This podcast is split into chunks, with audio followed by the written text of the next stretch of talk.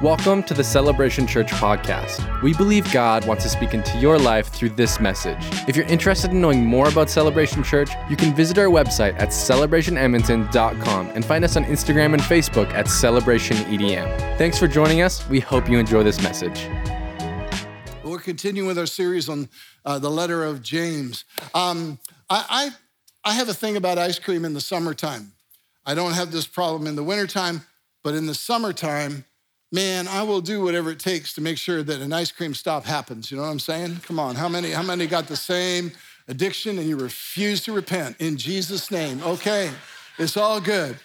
So one hot summer day, we were uh, at, at, the lake with friends and decided to take our boat and go for ice cream. It's about a 25 minute boat ride. And so I don't recall what the weather predictions were before we left, but what I do distinctly remember is being at the ice cream counter, ordering our ice cream, and hearing the noise of the tornado siren in the background on the radio. Uh, yeah, that always brings warm and fuzzy feelings to you when you can hear that, that warning going off, and, and it's so distinct and so loud. And so we're hearing this siren, we're getting our ice cream, but it's just a warning. I mean, it's just a warning, and uh, it's for a very large region as well. So I was not going to let a tornado siren decide on how I was going to live my day, okay? Now, I could have stayed there and I could have just waited it out, but no, no, no, no. So I thought, you know what, let's just ignore the warning and let's just get into the boat and head back immediately, just in case, just in case. Well, by the time we got back, the wind was so strong, we could not even dock the boat. We just had to like beeline it for the beach and beach it. And that, that was all that we could do and wait for the storm to be over before we could correct all of that. Following the instruction of the warning siren would have been so much better than getting my way. Come on, are you with me? And that kind of can be a little bit like our attitude sometimes towards the Word of God. James chapter 4 and verse 1. What is causing the quarrels and the fights among you? Don't they come from evil desires at war within you?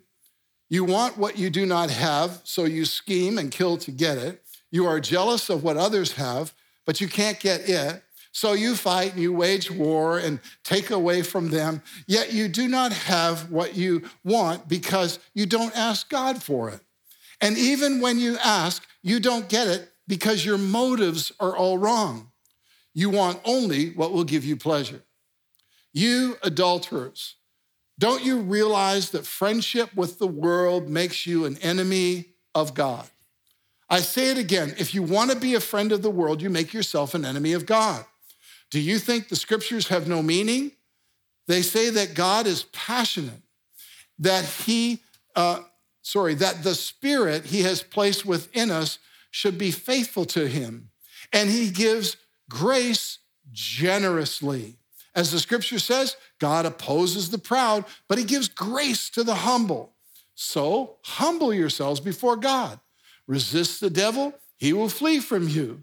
Come close to God, and God will come close to you.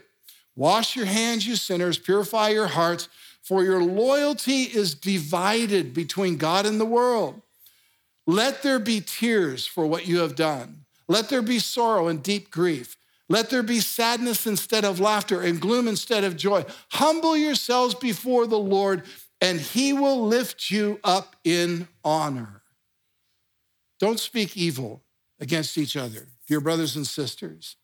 If you criticize and judge each other, then you're criticizing and judging God's law. But your job is to obey the law, not to judge whether it applies to you.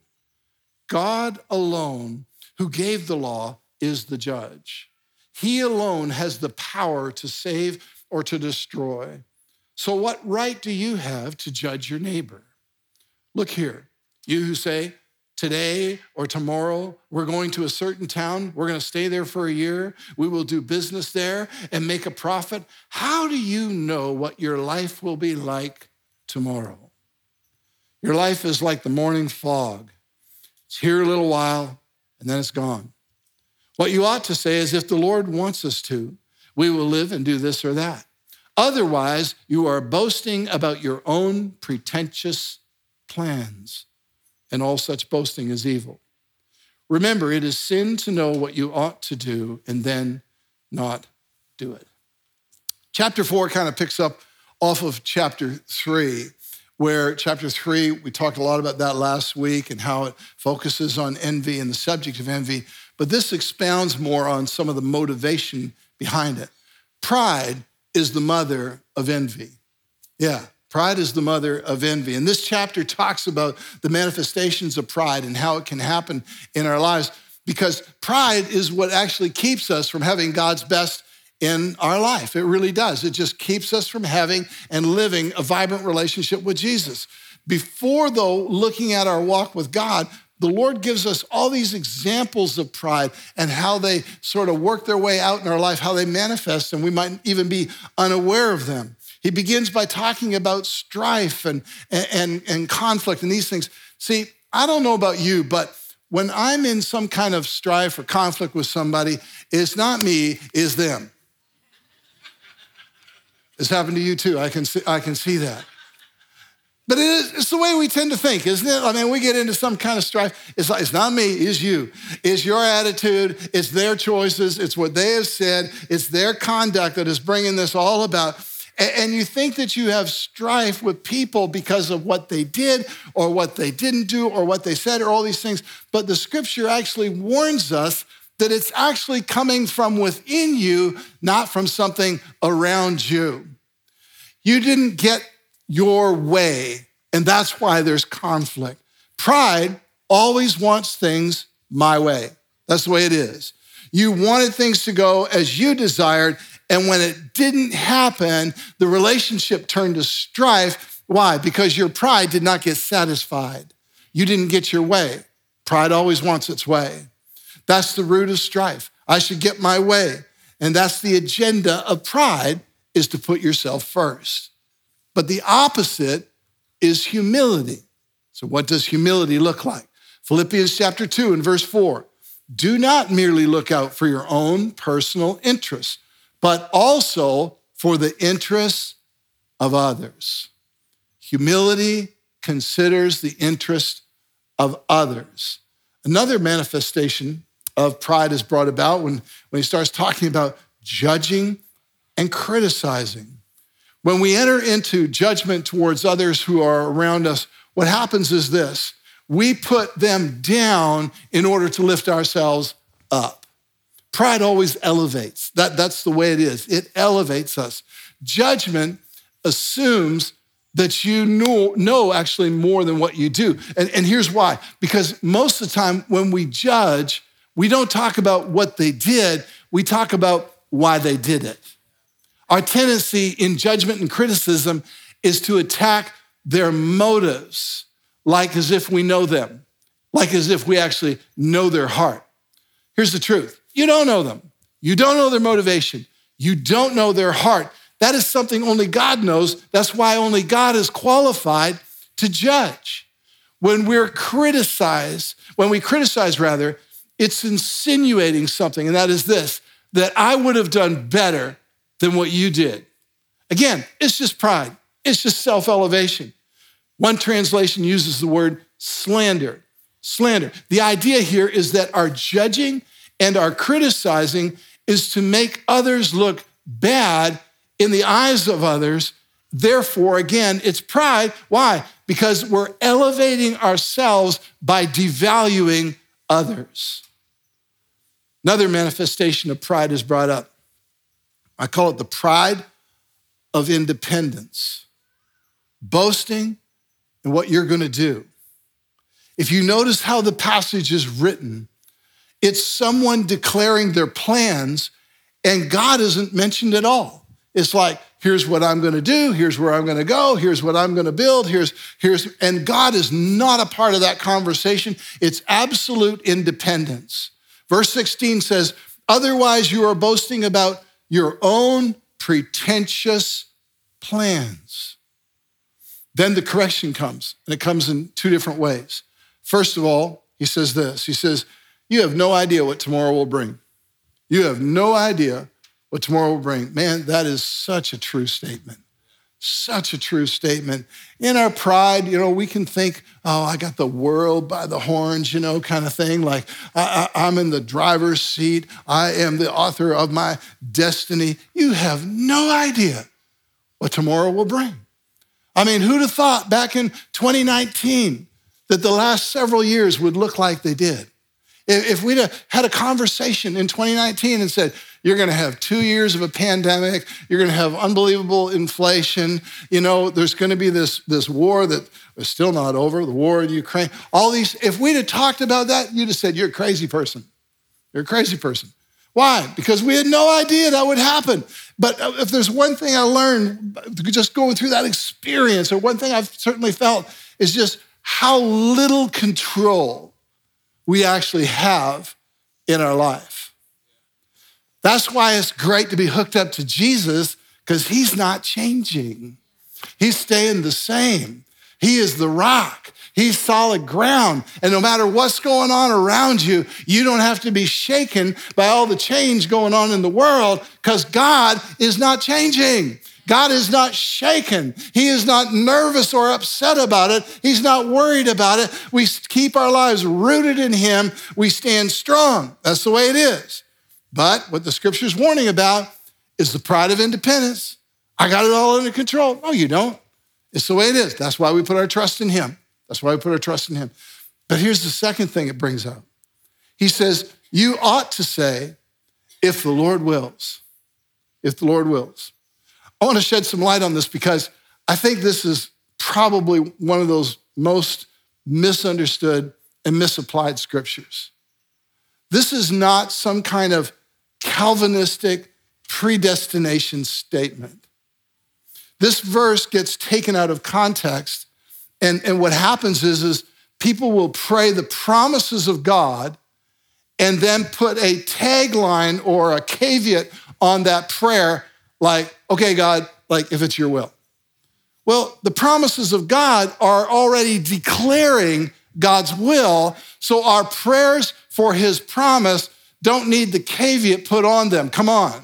We can just embrace the promises. We can pray the promises. I'm not going to pray, Lord, I pray my friend Jim, who does not know Jesus, will open up his heart to receive. Jesus. How many know that's a biblical prayer right there? I'm not going to add to that, if it be thy will. God didn't make Jim to go to hell. Come on. And yet, that sometimes is the mind frame. So let me clear it up. It's meant to be a statement, though, of interdependence. That's what it's about. It's where you and I make plans, but listen, we make prayerful plans. Because guess what? We are actually to be seeking the Lord's will. And out of seeking the Lord's will, we make plans, but they include seeking the Lord, looking for his leadership, not plans of independence and pride, but plans of interdependence and humility, not living in the boast of independence from God. Then the scripture begins to talk about our relationship with the Lord. Pride is what can keep you from all that God has for you but humility is what brings you close to God. Pride can show up in your prayer life where you're asking God to bless you with wrong motives. Jesus taught us to pray, Thy kingdom come, Thy will be done. But the prayer of pride is, Lord, bless my plans. When we should be seeking the Lord for His plans. And listen, if you seek the Lord for his plans, how many know this? God's plans are already blessed. They already are. And maybe the reason you're wrestling with God to get a blessing on your plans is because your plans aren't his plans. And you need to change your plans. But the scripture warns us that those who pray with wrong motive aren't going to experience God answering them. Now, here's, here's what we don't do. Here's what we don't do. When our prayers are not being answered for God to bless our plans, we don't double check our heart motive behind them. I mean, if you do, bless you. Man, you're, you're more holy than me.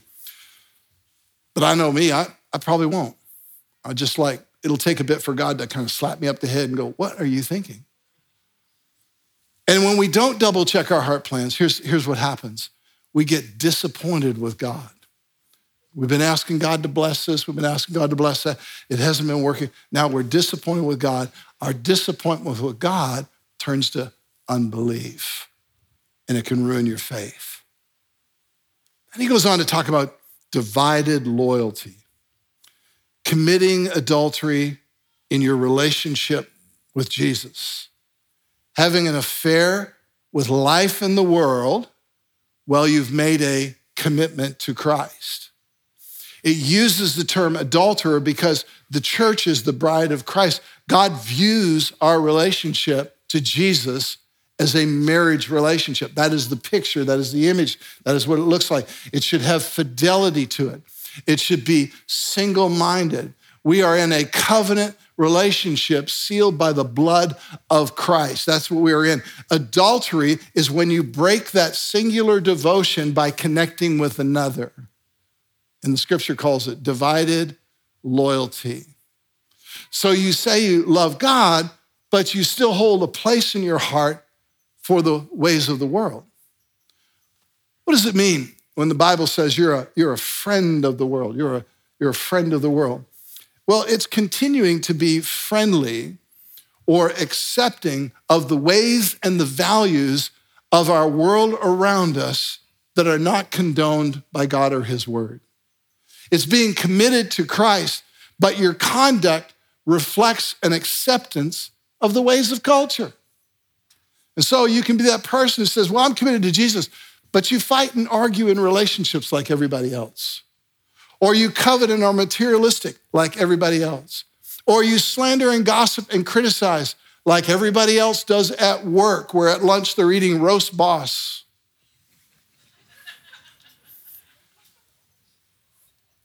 You can even have unbiblical morals like everybody else, and your use of your alcohol habits, premarital sex, just like everybody else. You do all the things that others do in life who do not even profess a faith in Jesus. And you look like the rest of the world around you, though you claim to have Christ in your world. And the Bible describes you as salt that has lost its flavor. In other words, you don't make any difference because you fit in.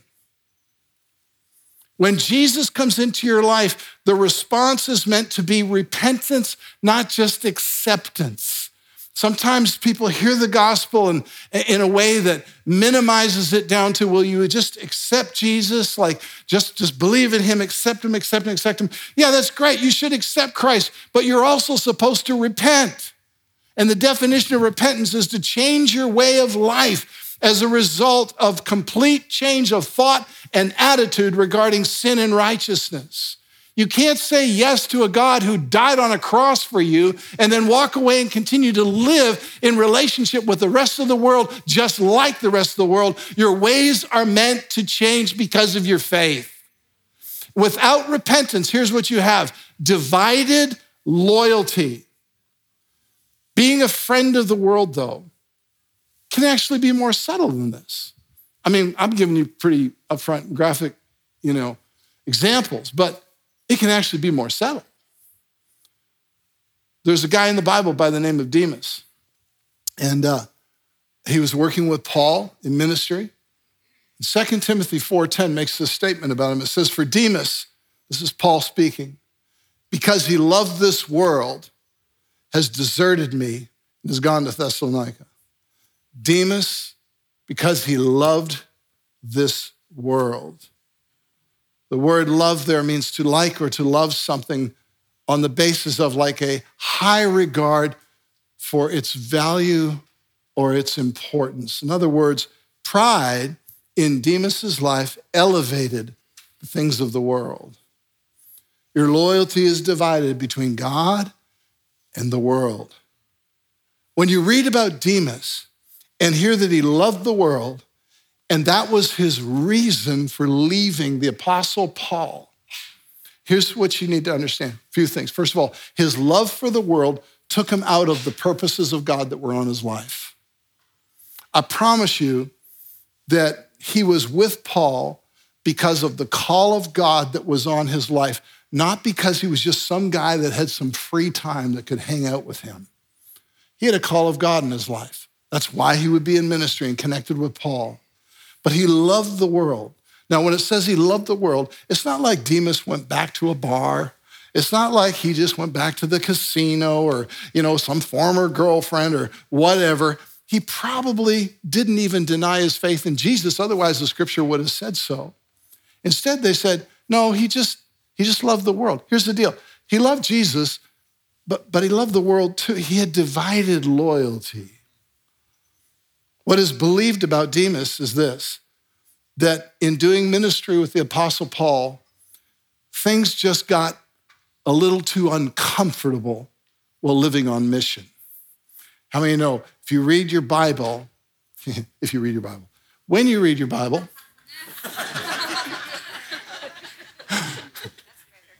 when you read your Bible, that is better. And you read about the Apostle Paul's life, you got to know comfort wasn't an indicator of being in the ministry. Um, discomfort certainly was. Demas loved comfort more than his calling. Comfort. Comfort's a huge value in our world. I mean, we, we build our lives around comfort. Our, our homes are designed for comfort. We go buy furniture. What are we doing? We're checking out how comfortable it is. We, we, we get our cars. We want to have comfort in our cars. That's why we have so many things going on in there. You know, we could set the temperature and it takes care of it. We have seats that'll heat us, that'll cool us, that'll massage us. It's ridiculous, actually. We use our time according to what's comfortable for us. We even have comfort food for crying out loud. Demas just valued his personal comfort more than his calling. The call to be an ambassador for Christ, the call to represent Jesus by serving others, the call to turn from temptation and choose holiness. The call means you being conformed into the image of Christ. That's part of your purpose, by the way. And it's not comfortable having God change your character. The call isn't always comfortable, but here's what it always is the call is always most fulfilling. Living in the call of God is always most fulfilling. Listen, if you're praying a prayer that goes like this God, would you use me? Here's what that prayer means that prayer means that God is going to put you in the lives of people who are in pain.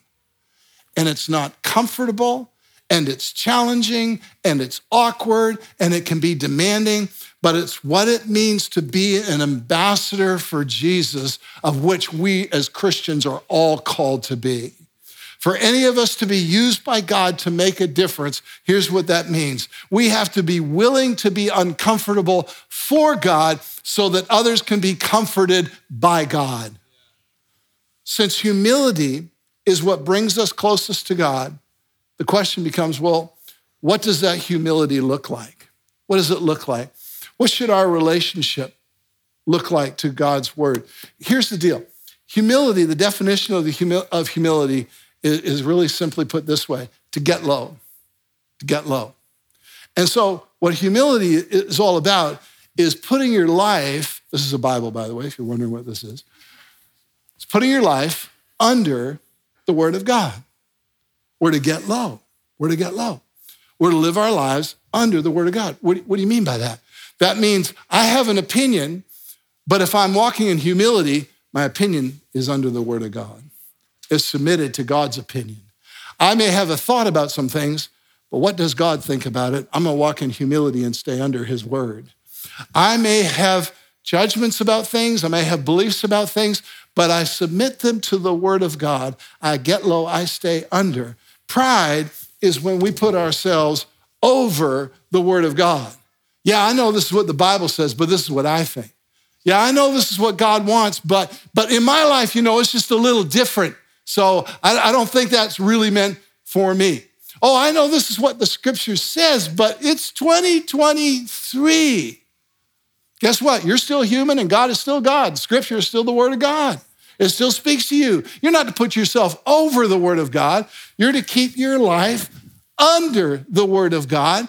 And when you do that, the Word of God blesses your life and your relationship with Jesus grows. James chapter 1 and verse 21.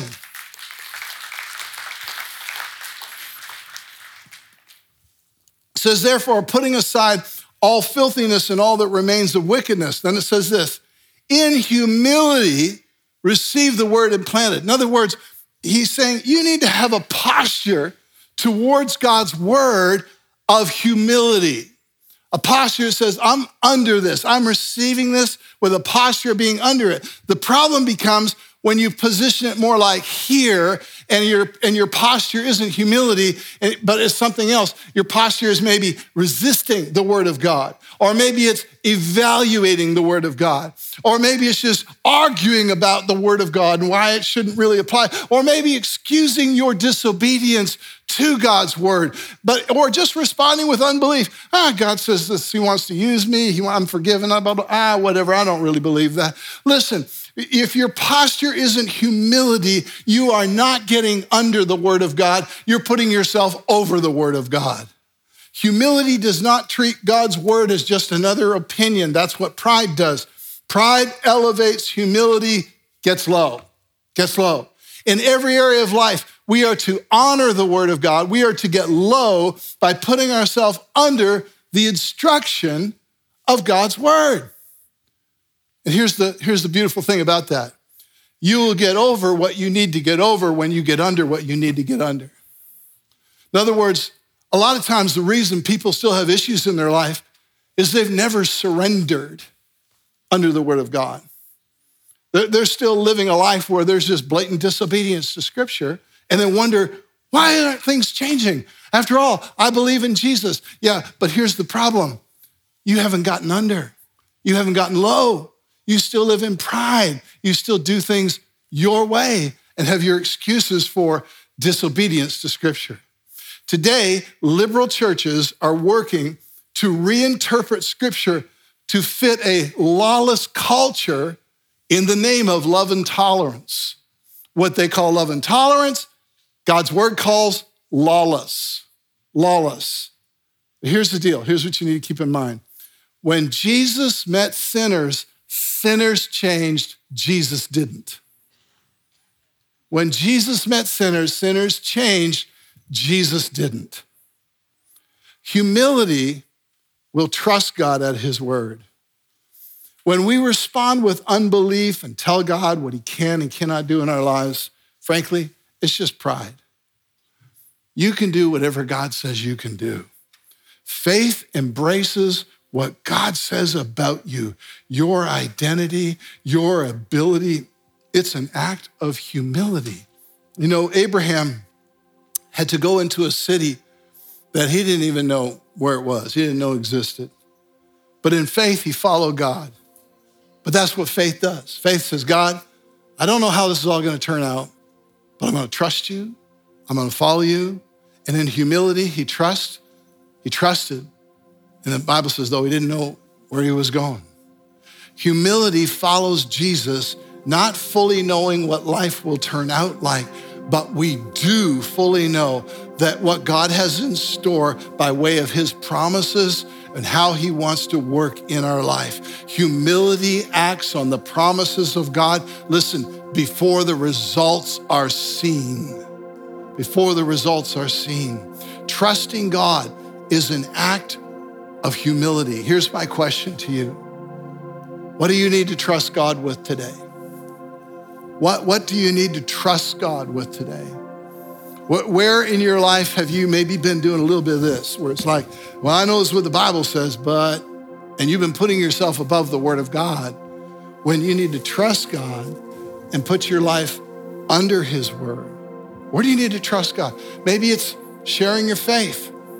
Maybe it's like you got people around you that do not know Jesus, but, but you've been shy and keeping your mouth shut when you need to trust God. You need to speak up. You need to get some boldness. You need to engage that spiritual conversation. You need to make that invitation to church. Maybe you need to trust God with your pain and make a choice that says, I'm going to forgive. See, when we forgive, here's what we're doing we're trusting God for our healing. Come on. When, when we don't forgive, we're saying, well, I'm, going to, I'm just going to figure this out myself. No, no. You need to trust God with your pain by forgiving so he can heal you. Maybe you need to trust God in the area of generosity. It's kind of a sad story, but I'll tell it anyway. One time I was, just before I did a funeral for somebody, they asked me to come and meet them while they were, they were on their deathbed, basically. And they said, I, I want to make a confession to you. I said, Oh, what is it? She said, I've been a Christian most of my life, and I've never tithed. What a sad thing. What a sad thing that they never shaped their life to honor God financially and to do something so simple as tithing. Maybe you need to trust God with holiness and, and, and literally take a step that says, I need to separate myself from this relationship that is leading me immorally and take that step of maybe that's where you need to get your life under the word of God. Humility chooses obedience. Remember that it was Jesus who prayed before being crucified. And what did he pray? He prayed, if this could be taken away, if this could like not happen, then he prayed, but not my will, but your. Think about that. That's so amazing. So amazing. You know, you be around church for a long time, you're just kind of used to the idea, oh yeah, Jesus went to the cross and died for us, rose again from the grave, and kind of but we, we need to connect with the humanity side of Jesus and realize that he did not want to go to the cross. Jesus didn't want to go to the cross. That's why he was struggling in prayer. And then what does he pray? He says, But not my will, but your will. How many know something? You might have something in your world right now where everything about you is saying, I don't want to do that, I don't want to do that, I don't want to do that. And you need to pray a prayer of humility like Jesus did and declare to God, but not my will, your will be done. Your will be done. Philippians 2 8 says that Jesus humbled himself by becoming obedient, even obedient to death on the cross. This is how you get close to God. You seek Him with an attitude that is seeking His will in your life, not blessing your will in your life. Let's stand as we take time to pray. Thanks for listening with us today. If you enjoyed it, check out more messages like this at celebrationedmonton.com or on the Celebration Church mobile app. If you'd like to partner with us financially, you can give on our website at celebrationedmonton.com. Come back next week to hear another great message.